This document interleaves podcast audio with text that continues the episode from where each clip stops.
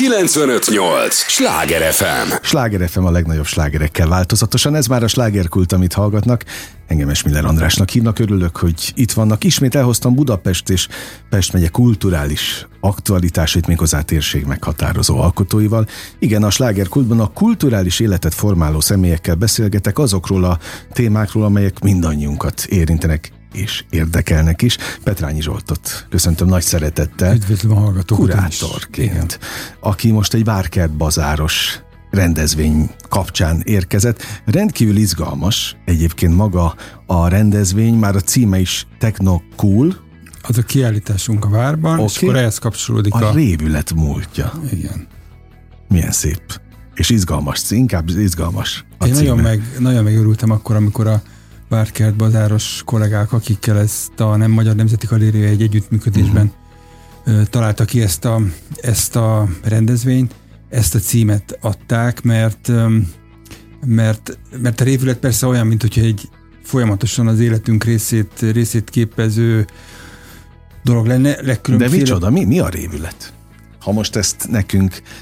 Hát én művészettörténész vagyok. Uh-huh. Na, kortás, művészettörténész. Igen, igen, kortás művészettel foglalkozom, és számunkra a révület az ott kezdődik, amikor valaki egy műalkotást néz, és elvész benne. Amikor magával ragadja. Értem, értem. Hát egy hallgató úgy, úgy tud, tudja ezt jól elképzelni, hogy, hogy amikor egy filmet néz, és belefeledkezik. Uh-huh. Akkor magával ragadja a film, és megfeledkezik arról, hogy ő most áll, ül, fekszik, vagy mit csinál. Tehát ez akkor a figyelemmel Igen. kapcsolatos. Igen. De ugyanakkor, akkor, amikor a kultúrtörténetet nézzük végig, akkor a révületet nagyon sokszor kapcsolták ilyen ilyen törzsi eseményekhez, vagy, uh-huh. vagy népünnepiekhez, vagy ilyen, ilyen népi kultuszokhoz, amikor, amikor a közös tánc, a közös, közös éneklés, az felettette az abban résztvevőkkel a mindennapi gondokat és a, a mindennapi ö, munkát akár, de Érdekes, hogy ez a révület ez hogyan tudott újra értelmeződni a 80-as évek végén, 90-es évek elején, amikor egy, akár egy zenei irányzathoz, vagy az elektronikus zenei irányzatokhoz is kapcsolódott, uh-huh. amikor nagyon megváltozott. Hát így is hívták, nem? Vagy rév Hát ez, ez volt az egyik, tehát volt rév, trance, uh-huh. drum and bass, sok minden. De az az érdekes, hogy, hogy akkor, amikor ezt a kiállítást előkészítettük, a Technokult, ami a Nemzeti Galériában van, akkor készítettünk interjúkat. És mhm. készítettünk uh-huh. interjúkat, um, mert régóta pályán lévő DJ-kkel is. És például uh-huh. így uh, Berkes Dorkával, aki DJ Dork néven, néven a technokultúrában eléggé ismert személyiség, és ő fogalmazta ezt, ezt meg ezt a különös dolgot, hogy a 90-es évek fiataljai számára egy elképesztő nagy fordulatot jelentett a partikultúra. Uh-huh. Ő mhm. úgy, mond, úgy mondta, hogy addig egy fiatal, hogyha zenei eseményre ment, akkor megnézte, hogy mikor kezdődik a koncert, mondjuk 9 óra 30-kor, Magyarországon, emlékszünk idősebbek erre, a koncerteknek 10.30-kor, 10.45-kor azért kellett, hogy vége legyen, mert az utolsó BKV járatok 11-11 óra 5 perckor mentek el. Aha, Hogyha valaki tényleg, a 80-as években az Ikarus művelődési házba házba volt, akkor onnan 11 óra után visszaker... Nem, nem hát megáll a metró igen, vége. Tényleg. És tehát ez a tólig, ez nagyon meghatározó volt ebben a, ebben a korai, vagy a korábbi koncertszemléletben, és ehhez képest a parti szervezők egyszer csak avval jelentkeztek még Magyarországon is, meg külföldön is, hogy este tízkor összejöttünk, itt leszünk reggel hatig. Uh-huh.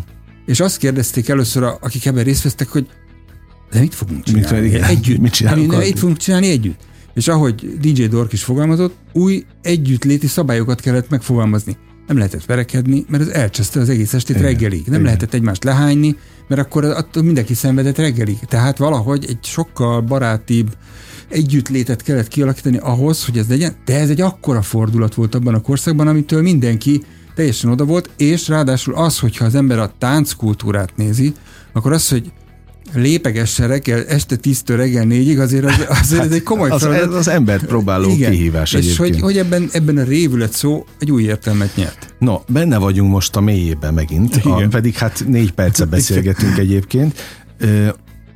És biztos vagyok benne, hogy olyan, olyan mélységeket érintettünk, vagy inkább húrokat pengettünk, ami most nagyon sok hallgatóban valamit elindít.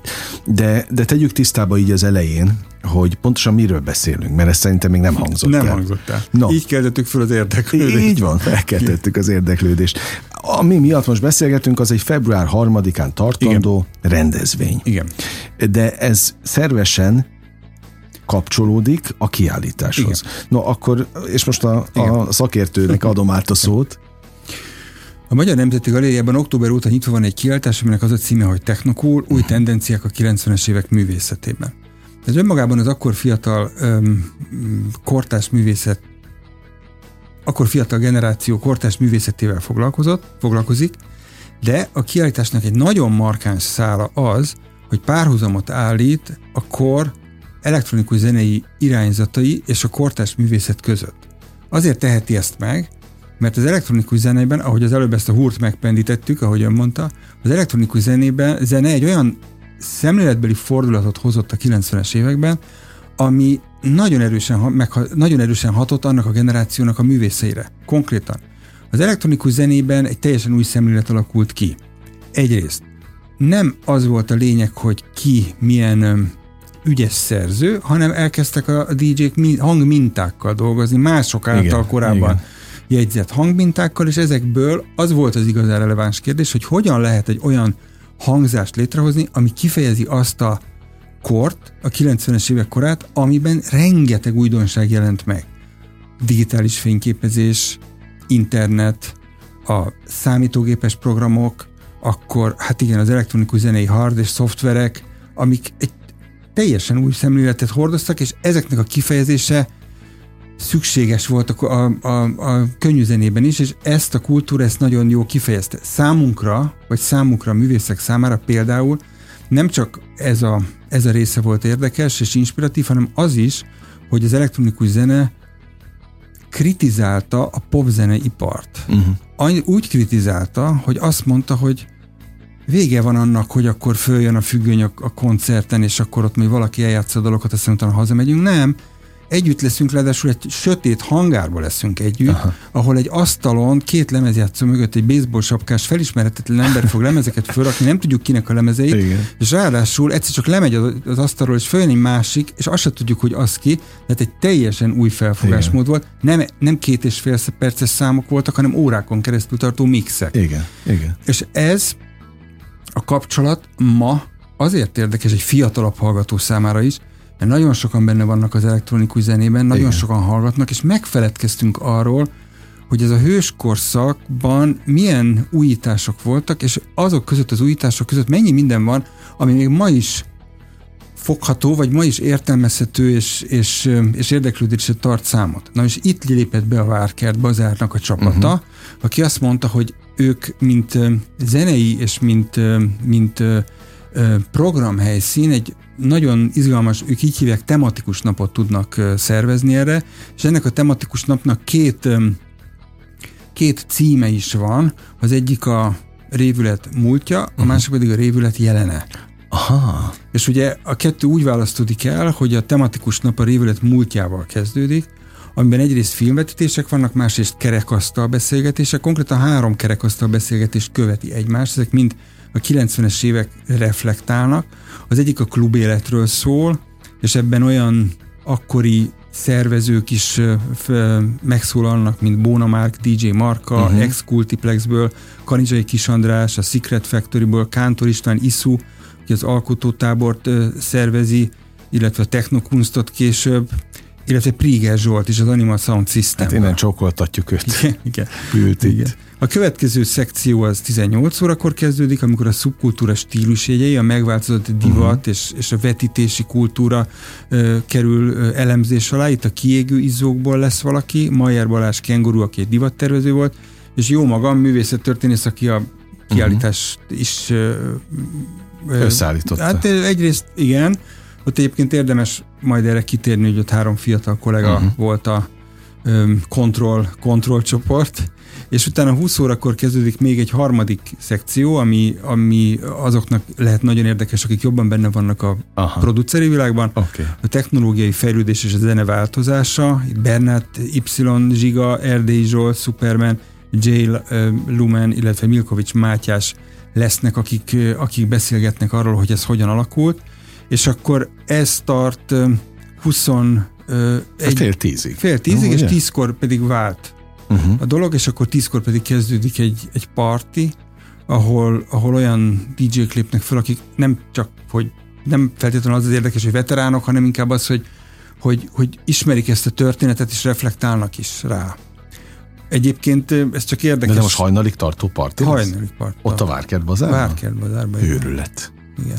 Úgyhogy ez egy nagyon, nagyon izgalmas alkalom, és Hát most közben olvasom egész délután drogprevenciós élőkönyvtár a RÉV szenvedélybeteg segítő szolgálat és a Forrás Lelki Segítők Egyesület közreműködésével. Tehát közben lesznek workshopok, vetítések. Igen, abszolút. Tehát egy nagyon gazdag programra nagyon. kell igen, számítani. Igen. És ráadásul aki jön, az, az ilyen kombinált egyet is tud venni, és ugyanebben az időben mi is készülünk majd eltolva tárlatvezetésekre fönn a Technokulba, Aha. és hogyha valaki az egyik beszélgetésen nem akar részt venni, akkor, akkor elmegy megnézni. Följön, igen, ott van egy mozgó lépcső, nagyon könnyen föl lehet jönni a várba, följön, megnézi a Technokult, utána visszajön. De jó. Úgyhogy ez egy ilyen... ilyen nem szeretem ezt a kérdést, de itt, itt most valahogy azt érzem, hogy szabad. Ki a célközönség? Van-e ilyen? Van. A célközönség számunkra az nagyon fontos volt a Technokulnál, a kiállításnál, és ezért is jó, hogy említettük a három fiatal kollégát, a Majorsárát, Tarlindát és a harangozó Katát, akik a 20-as évek végei, végein vannak, mert, mert a 90-es évekről való beszéd az azért nagyon aktuális és érdekes azoknak is, akik al körül, az évtized körül születtek, mert hogy a velük való konzultációból kiderült, hogy ez egy ilyen szürke zóna a számukra. A Az születésük évtizede. Hogy egyszerűen Jó, arra... nem tudnak semmit. Nem. Aha.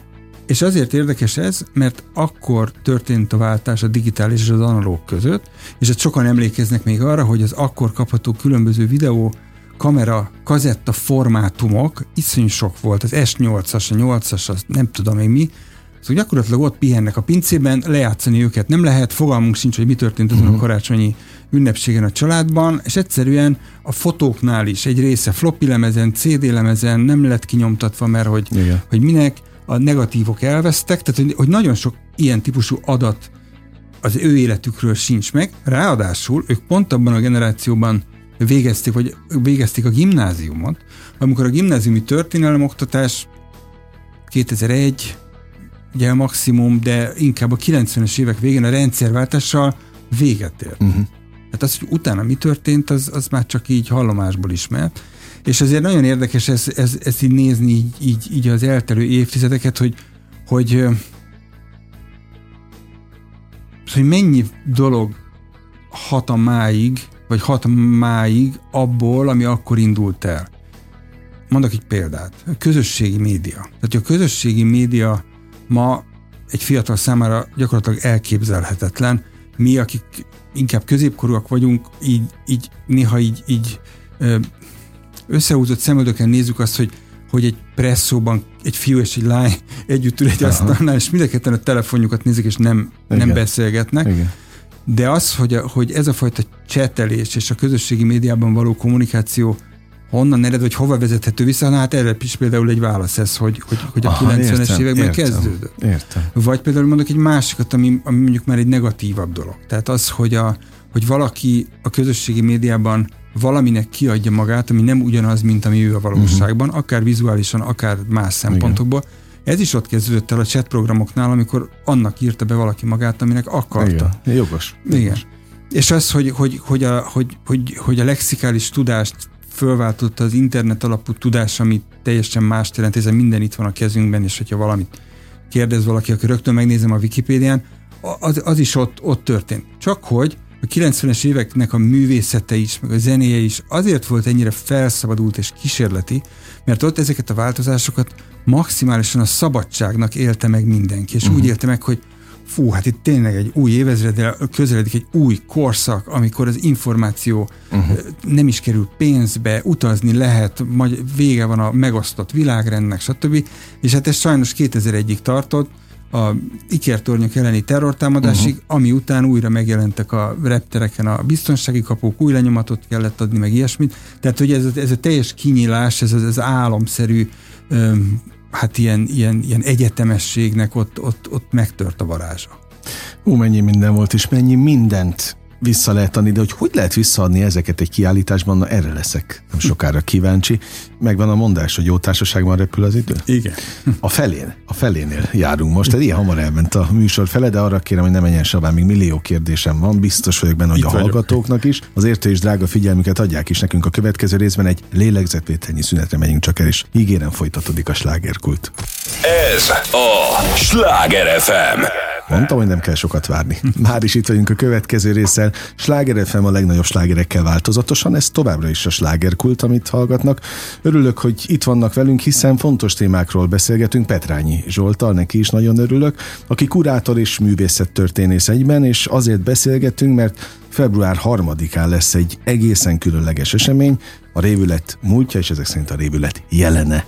Címmel egy, egy hát két című, de tulajdonképpen egymásba fonódó fontos tematikus nap, így mondják ezt a Várkert bazárban? Igen, ezt, ezt így hívják, hogy tematikus nap, ami kapcsolódik a Magyar Nemzeti Galériában a Technokult című kiállításhoz is, de annak a témáit viszi tovább, főleg az elektronikus zenei. Tulajdonképpen ennek a művészetéről szól a kiállítás. No, hogy lehet akkor kérdezem a kurátort ezt visszaadni egy kiállításon? Mi, mi található, mi látható ott? A kiállítás az alapvetően Hát a Nemzeti Galériában járunk, alapvetően a korszak művészetével foglalkozik, és nagyon sokféle médiumból hívtunk be alkotásokat, művészeket, tehát fotó, festmény, mindenféle van. De ahogy egy ilyen korszakot mi művészettörténészek beszoktunk mutatni, vagy igyekszünk közvetíteni a, a, a közönség számára, ebben az esetben is különböző nagy kérdéskörök vagy témák, témák mentén uh-huh. uh, mutatjuk be uh, ennek a művészetnek a világát, ami kicsit segít az eligazodásban. Minket az a művészet érdekelt, ami fogékony volt ennek a korszaknak a megváltozott életérzésére és, és, és akár technológiai változásaira is, és ezért, ezért a következő egységeket állítottuk föl. Az első az egy kicsit filozófikus lesz, ezt, ezt bevallom.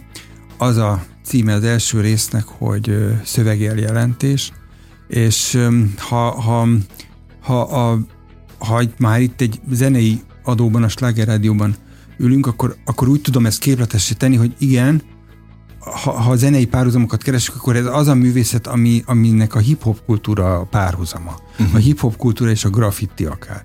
Tehát abban a korszakban, a 90-es évek első éveiben Magyarországon is rengeteg művészetelméleti szöveg jelent meg, szöveg, uh-huh. ami nagyon inspiratív volt a művészek számára, és ezért az egész korszakon nagyon sokszor jelennek meg olyan műalkotások, ami valami felirat, irányítja vagy valamilyen irányban a nézőt. Uh-huh. De az is biztos, hogy akkor láttak a művészek először olyan olyan ö, dokumentumfilmeket a New Yorki graffiti kultúráról, amiben ezek az új betűtípusok, ezek az új rajzolt betűtípusok megjelentek, és ezek is ott voltak a képeken, de az is biztos, hogy a sokféle zené, zene mellett a, az hip-hop és az absztrakt hip-hop az abban az időben nagyon hogy úgy mondják, ez fiatalosan beütött. Aha. És ennek volt több film alapja is, az egyik a, a Jim Jarmusch által rendezett, na most mindjárt mondom, Szellemkutya. Uh-huh. Ez volt a címe ennek a filmnek.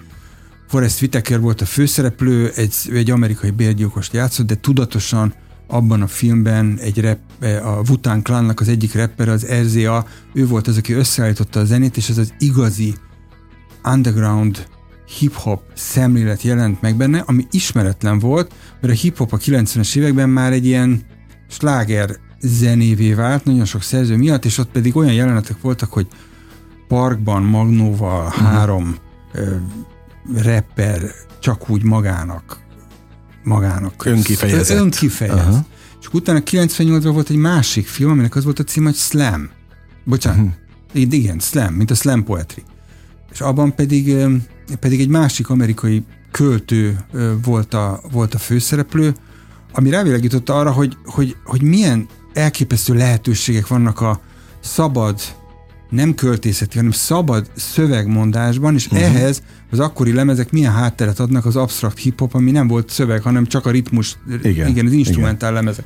Na mindegy, szóval, hogy túl, túl, túl belebonyolódok ebbe. A következő szekció az egy olyan rész, ami mai problémákat is behoz. Ökofuturizmus, így hívtuk. Érdekes, víme visszanéztük. Tehát tényleg, Élet és Tudomány magazin, National Geographic, Spectrum TV, Colors magazin, ha még emlékszik valaki rá, Ezekben valóban akkor azokban az években, a 90-es évek második felében már szó volt arról, hogy melegszik a föld, olvadnak a jéghegyek, hogy tágul az ózonjuk, hogy túlnépesedés van, pedig még hol voltunk a 8 milliárdtól, igen, igen. hogy túlnépesedés van, és hogy ezekkel foglalkozni fel kell, de emlékszem, hogy ezt akkoriban még senki nem vette komolyan. Sőt, volt egy ilyen érzés Budapesten, hogy ja, mit jelent? Ja, hogy nem lesz olyan hideg Pesten? Ó, hát ez nem baj. Tehát, hogyha Aha. télen nem lesz olyan hideg. Tehát ez, és akkor már a művészek között volt néhány, aki ezt elkezdte tematizálni, ezeket összeraktuk, Utána van egy következő rész, ami viszont a fiatalok számára is már nagyon izgalmas, az a címe, hogy test és identitás, uh-huh. és az, hogy abban a korszakban a fitness mozgalom, a, a, a, az ilyen, ilyen bodybuilding termek. Uh-huh. Ez most melyik évjárat? 90-es. Ez még mind? Mindig, mind, mind. Ez minden téma, ez a 90-es éveket. De hogy az oké, okay, de hogy a 90-es éveknek melyik része lehet? Hát ez, ez közepe, ez, a második? Hát közepe, etap. de igazából szerintem ez a, ez a test identitás, ez, ez végig ez húzódik. Végig, nem, végig. Az elejétől? Igen. És azért az elejétől, mert nagyon sok olyan dolog volt, ami, ami egészen új dimenziókat vetett föl. Dolly, a DN, a, a, a, ez a klónozott bárány Igen. például. Tehát a DNS manipuláció. Ha. Plastikai sebészet. A plastikai sebészet elérhetősége Magyarországon.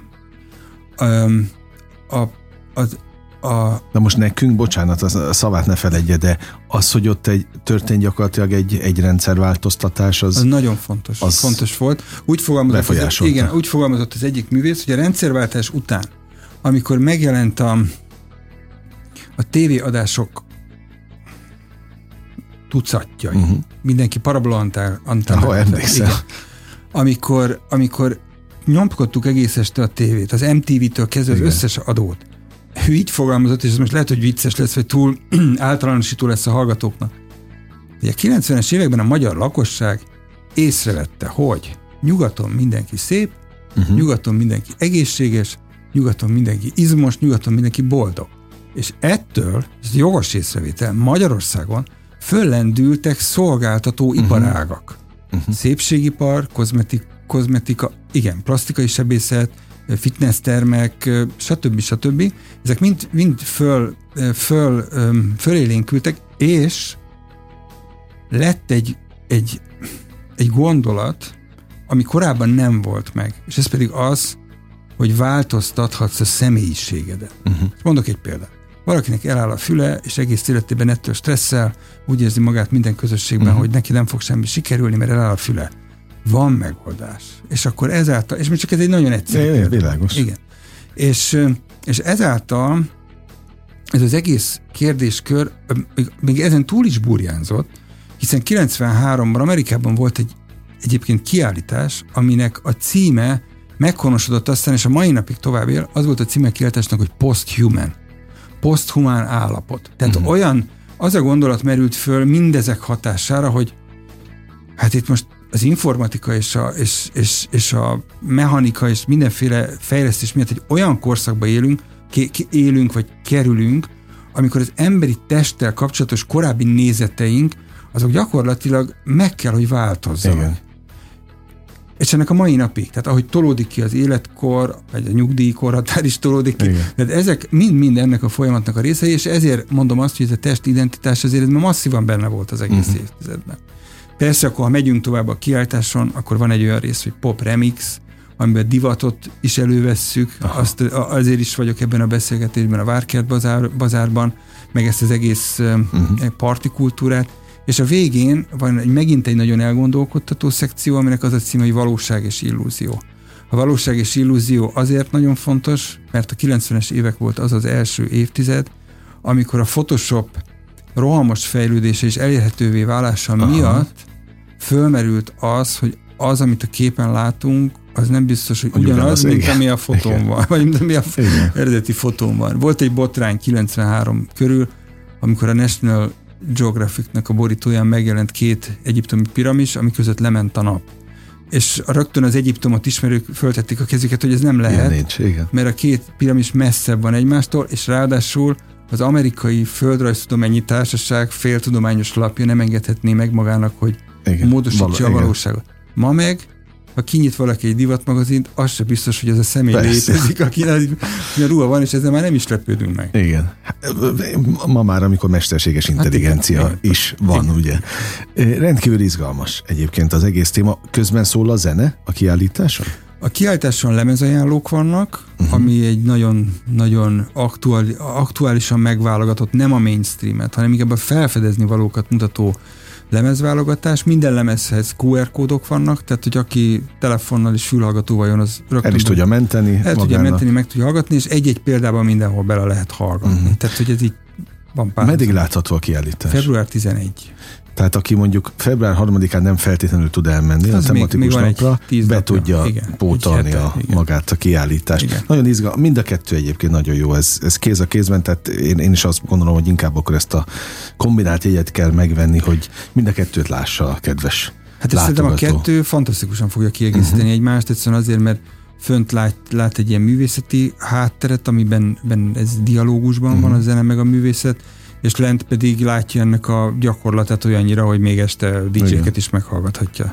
Na, szó, és azt gondolom, hogy ez annyira rendhagyó. Maga a kiállítás is, meg a tematikus Igen. nap is, én nem is hallottam még ilyenről. Egyébként. Hát igyekszünk. De, Na, hát de kérdezem bocsánat, a... és ezért volt a kérdése, amit még mindig nem válaszoltunk meg, hogy ki a célközönség. Na igen. És hogy pontosan az, azért, hogy, hogy mutassuk azt, hogy a művészet, bár kortárs művészet, bár sokan azt gondolják, hogy ó, az messze fönn az elefántcsontoronyban, igenis van olyan mindennapi valósághoz kapcsolódó szála, akár a zene, akár sok minden más, ami miatt emészhető. Minden, emészhető mindenkinek szól, és ezért is ajánljuk mindkét programot uh-huh. mindenkinek.